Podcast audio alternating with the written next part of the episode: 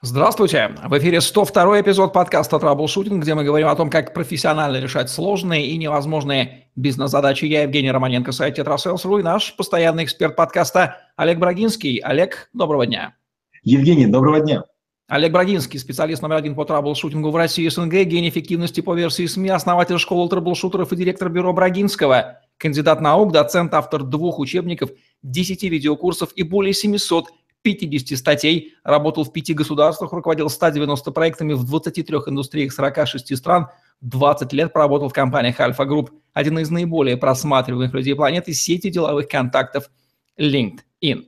С развитием розничной торговли в бизнес-обиход, да и в повседневную жизнь вошел термин мерчандайзинг. Посвящаем эффективному мерчандайзингу наш сегодняшний выпуск. Олег, давайте начнем с дефиниций. Что такое мерчандайзинг? Мерчендайзинг – это один из видов стимулирования продаж. Это искусство показать товар лицом. Это технология выкладки продуктов на реальных или виртуальных полках для привлечения внимания покупателя. Не всегда возможно выложить полный ассортимент, и тогда мерчендайзер или товаровед сужает его до приемлемого, принимает во внимание действия конкурентов и находит варианты добиться сравнимой представленности. Итак, какие конечные цели преследует мерчандайзинг? Максимизация прибыли розничного магазина? Ну, в конечном итоге, конечно, да. Но вообще мерчендайзинг – это понятие обобщенное, включает в себя хорошие коммуникации, отличную работу персонала, достижение гармонии посетителя и места продаж, чтобы клиент чувствовал себя легко, комфортно, а, свободно и уютно. Побуждая к покупке, мерчендайзинг одинаково значимо работает и в направлении маркетинга, и в направлении сбыта, естественно, э, повышая выручку и часто прибыль. Итак, вещевой рынок образца 1993 года где-нибудь в глубинке – это не пример мерчендайзинга, правильно я понимаю? Это антипример мерчендайзинга, да. Мерчендайзинг – это наука, эмпирика или искусство, или смесь этих понятий? А, мерчендайзинг я бы рассматривал как философию, немного как самостоятельную науку, которая использует психологические приемы влияния на покупателя, способствуя увеличению объема проданного товара. Для компании важно проводить такие действия наряду с рекламными акциями, созданием и поддержанием собственного имиджа. А, мерчендайзинг – это все по чуть-чуть.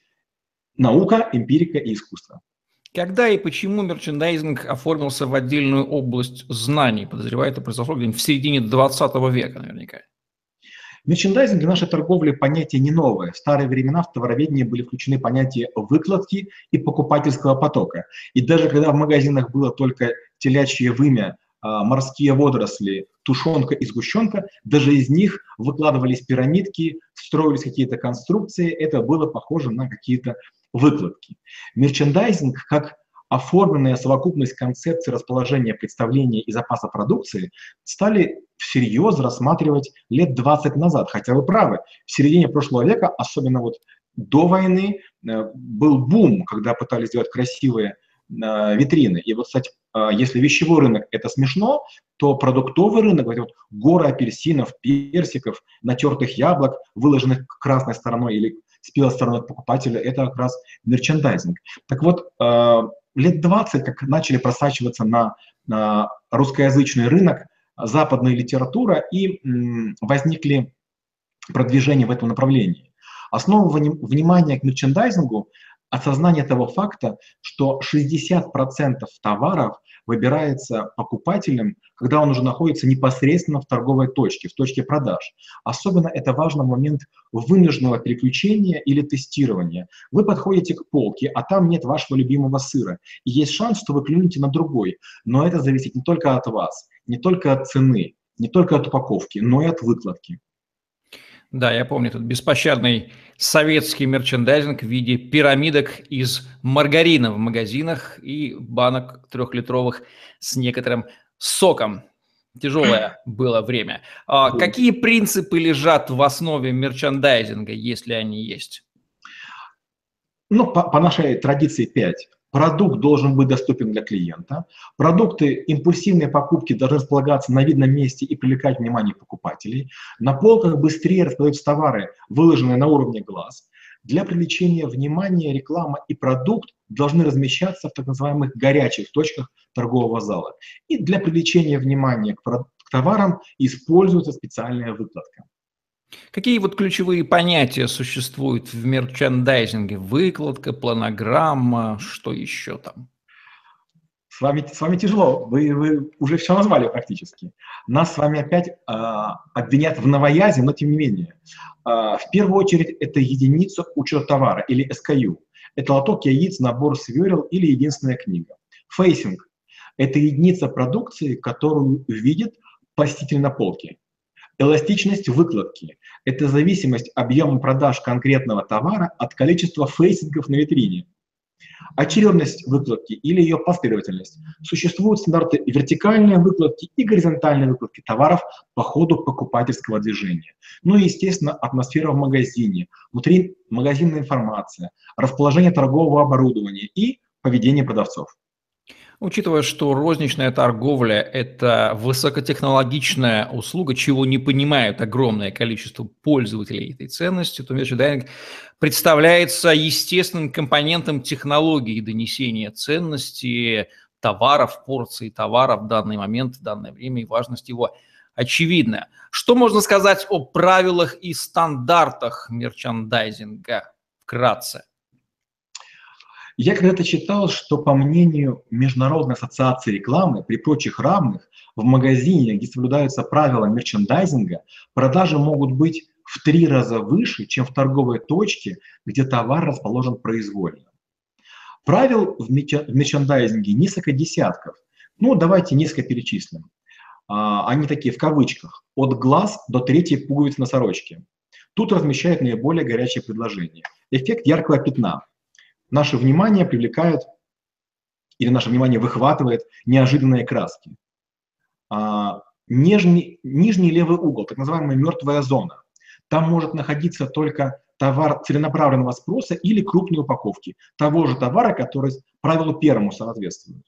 Закон размера. Мелкий товар должен располагаться ближе к покупателю. И, честно говоря, даже ближе к выходу. И объемность. Объемность создает впечатление, распродажа, размещение навалов вместе с заметным ценником делает просто чудеса.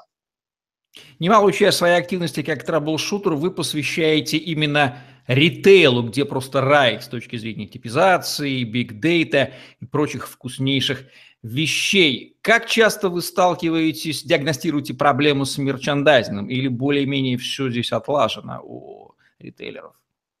Когда я бываю, скажем, на территориях арабских на европейских, на американских, на азиатских, я редко пытаюсь даже вмешиваться в процесс. Я пытаюсь учиться, потому что практически везде, скажем, в том же Дубае шопинг-моле, а, гораздо лучше сделан мерчендайзинг, тем, чем, допустим, в торговом центре европейский в Москве, который якобы за ним следует по количеству клиентов. То есть уровни просто несоизмеримые. С другой стороны, у нас практически везде будь это гостиницы, будь это спа, будь это рестораны, будь это продуктовая розница, будь это э, товары э, хозяйственные, у нас с этим просто невероятное горе, и практически всегда есть что улучшить, к сожалению. Разница между в мерчендайзинге в продуктовой и непродуктовой рознице принципиальная в чем? Принципиальная разница в совместимости товаров. В продуктовой рознице мыслят товарными категориями или даже рецептами. То есть если в какой-то салат, я утрирую, входят, допустим, помидоры, огурцы и подсолнечное масло, поставьте их рядом, и многие женщины для себя вдруг сочинят, что им нужен этот салат. А вот в непродуктовой э, мыслят зонами применения, что с чем разумно сочетается в одежде, в доме или на даче. Здесь передадим привет Наталье Антоновой, эксперту по рознице, соавтору подкаста «100 золотых советов для розницы», специализирующейся на категорийном менеджменте и вопрос, как связаны мерчандайзинг и категорийный менеджмент. Я бы сказал так. Наверное, с категорийным менеджментом связано построение системы мерчендайзинга в части представления товаров в торговом зале. Представление товаров в магазине включает две составляющие. Первое – это определение подходящего места для товарной категории в торговом зале или так называемое зонирование торговых категорий. И второе – это организация выкладки товаров на торговом оборудовании, разработка планограмм, определение размеров полочного пространства, места на торговом оборудовании или вида выкладки. По традиции, пять типичных ошибок в мерчандайзинге как будут звучать? Пять типичных ошибок в мерчандайзинге. Хороший вопрос. Наверное, товар одной группы находится в разных местах зала, то есть повторяется многократно. Второе. Ассортимент распределен хаотично и не концентрированно. Третье. Продукция торговой марки разбита вкраплениями конкурентов. Четвертое. Фейсинг менее полуметра, то есть мы замечаем зоны, если товар находится минимум полметра на полке. И продукция большего объема стоит левее. Мы читаем обычно справа налево, и поэтому продукция большего объема, она должна быть раньше, потому что она, э, вернее, позже она должна нас самой удивлять. И вот недавно я такую штуку видел, э, кстати, в городе Петербург, в одном из магазинов галереи. Продуктовый магазин, я зашел купить как, как какие-то там мелочи, и вдруг уже стоят в кассе на очереди, я вижу, что есть скидка на сахар, но в зал возвращаться уже тяжело, уже поздно. Недавно у нас с вами был выпуск подкаста про дизайн мышления. Как связаны мерчандайзинг с дизайн мышлением, если связаны, конечно? Прекрасный вопрос. Да, помню, был у нас такой выпуск. А, большинство мерчендайзеров объезжают за день ну, штук 5 торговых точек и заботятся лишь о том, чтобы соблюсти такие гигиенические правила. Увлекающиеся или уважающие дизайн-менеджмент мерчендайзеры, помимо рассмотрения товаров в своих торговых марок на полках, пообщаются с продавцами, клиентами, мерчендайзерами конкурентов поиске свежих решений, коопераций и улучшения клиентского опыта. Они будут думать, что сделать, чтобы товар было выбирать проще, покупать а, удобнее и выбирать приятнее. Спасибо за этот переход к профессии. Кто такой мерчендайзер и требования к его знаниям, навыкам и опыту? Профессия настолько растиражированная сегодня, особенно вот крупнейшими компаниями FMCG, объем знаний разных компаний настолько соизмерим, что в требования обычно зашивают возраст, это особенно важно для товаров а, табачной и алкогольной продукции, а, готовность оформить или уже наличие санитарной книжки, если предстоит работа с продуктами питания, готовность работать с габаритными тяжелыми предметами, ну и желательно умение водить автомобиль и обладание личным транспортом. Ну а основным базовым принципом вас научат. Другое дело, что мерчендайзеры, которые работают по торговым точкам, у них мало креатива. А вот чтобы быть мерчендайзером, скажем, в центральном офисе, тут придется, конечно, поучиться, серьезно поучиться. Какое поле для применения типизации в мерчендайзинге есть? Типизация в мерчендайзинге чрезвычайно важна. В первую очередь типизируются магазины розничных сетей, скажем, флагман, гипер, полноразмер или магазину дома. Во вторую очередь покупатели. Они нас будут интересовать наиболее связанные чеки, что с чем покупается. Эта информация ритейлеры делятся не очень охотно, и нужно будет действовать через центральные офисы компании мерчендайзинга и э, мерчендайзера и компании розничной сети, чтобы договориться и получить советы по улучшению раскладки. Дальше типизируются продавцы. А, их называют движ, ленивец, неряха, бубнежа и представители кон конкурентов, другие мерчендайзеры. Контактный, хитрюга, злостный, амеба, ну и другие всякие варианты.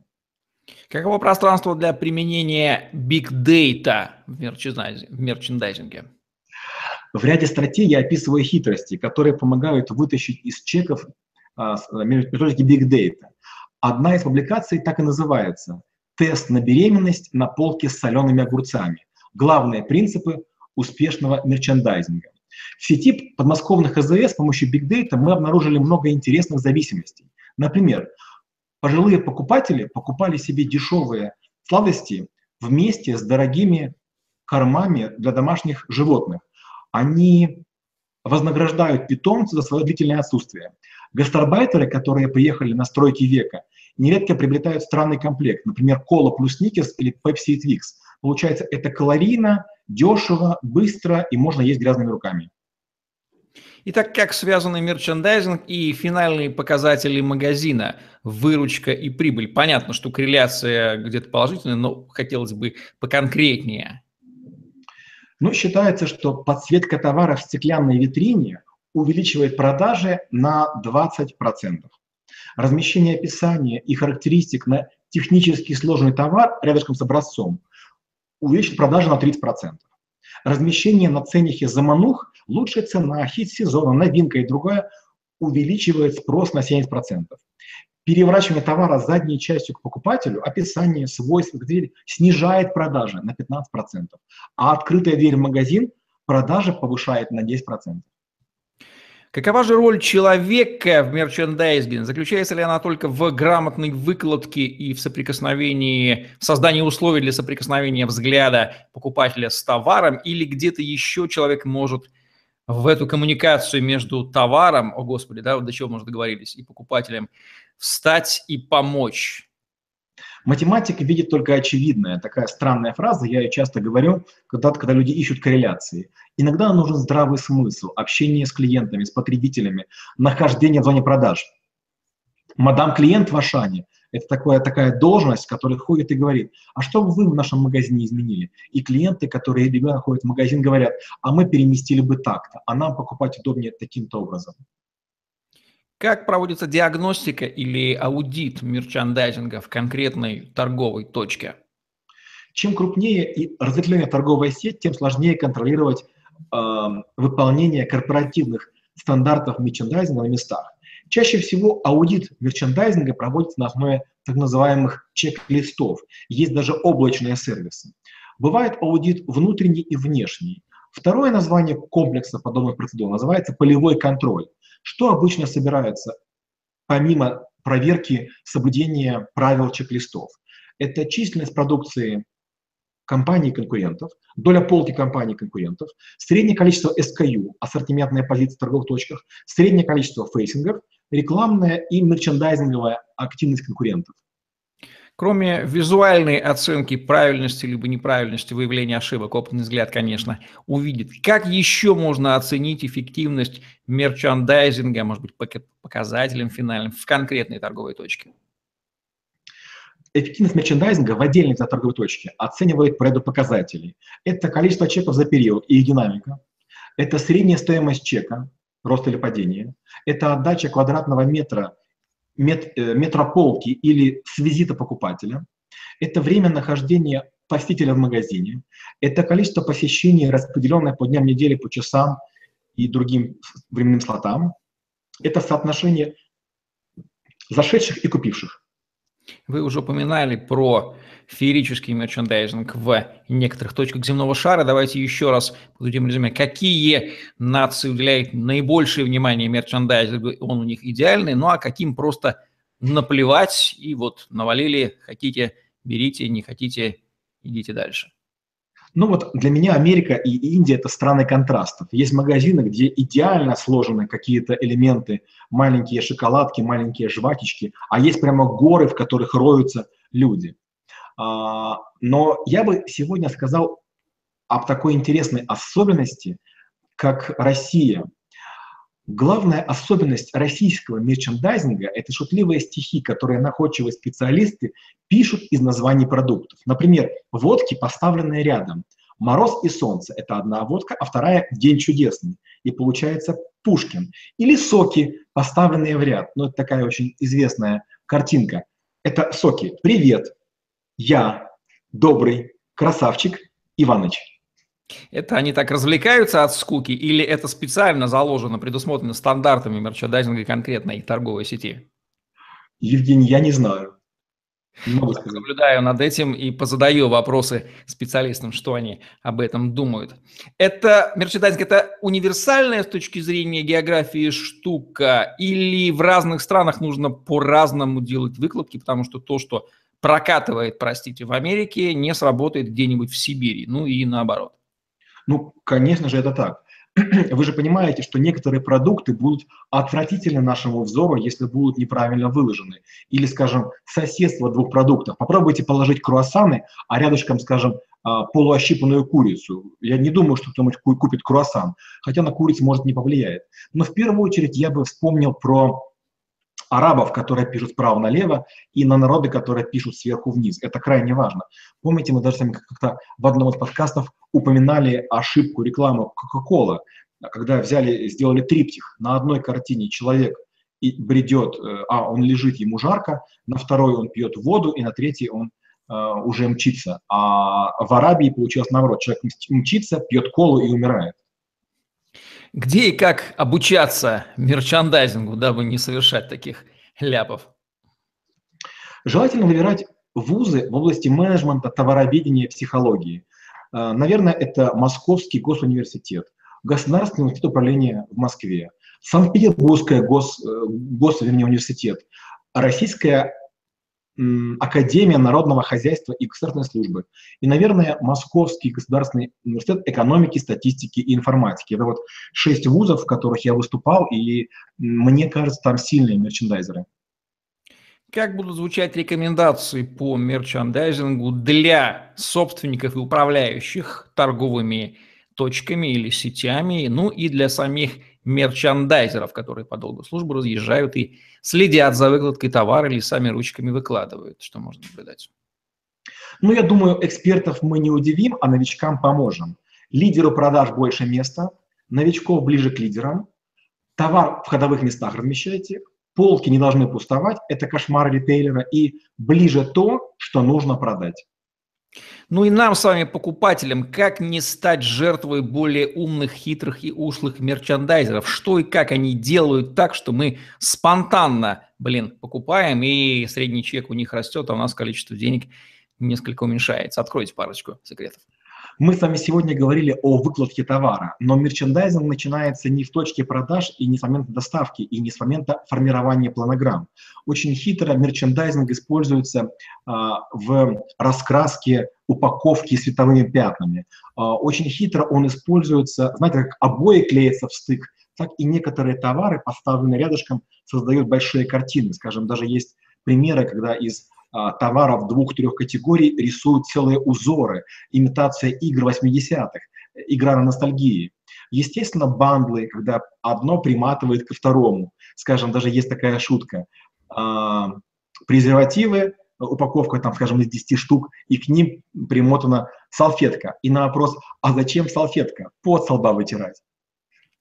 Вот так вот теперь вы, уважаемые собственники управляющие розничных магазинов, несколько больше знаете о секретах мерчендайзинга от Олега Брагинского, который обладает колоссальным опытом консультирования розницы и решения проблем. Ну, а мы, покупатели, теперь знаем чуть больше о секретах, как против нас играет это оружие, и можем а, при желании не стать жертвами особо изощренного, умного и хитрого мерчандайзера. Вот такие вот рекомендации – дает Олег Брагинский в подкасте «Траблшутинг», где мы говорим о том, как профессионально решать сложные и невозможные бизнес-задачи. Олег Брагинский и Евгений Романенко были с вами.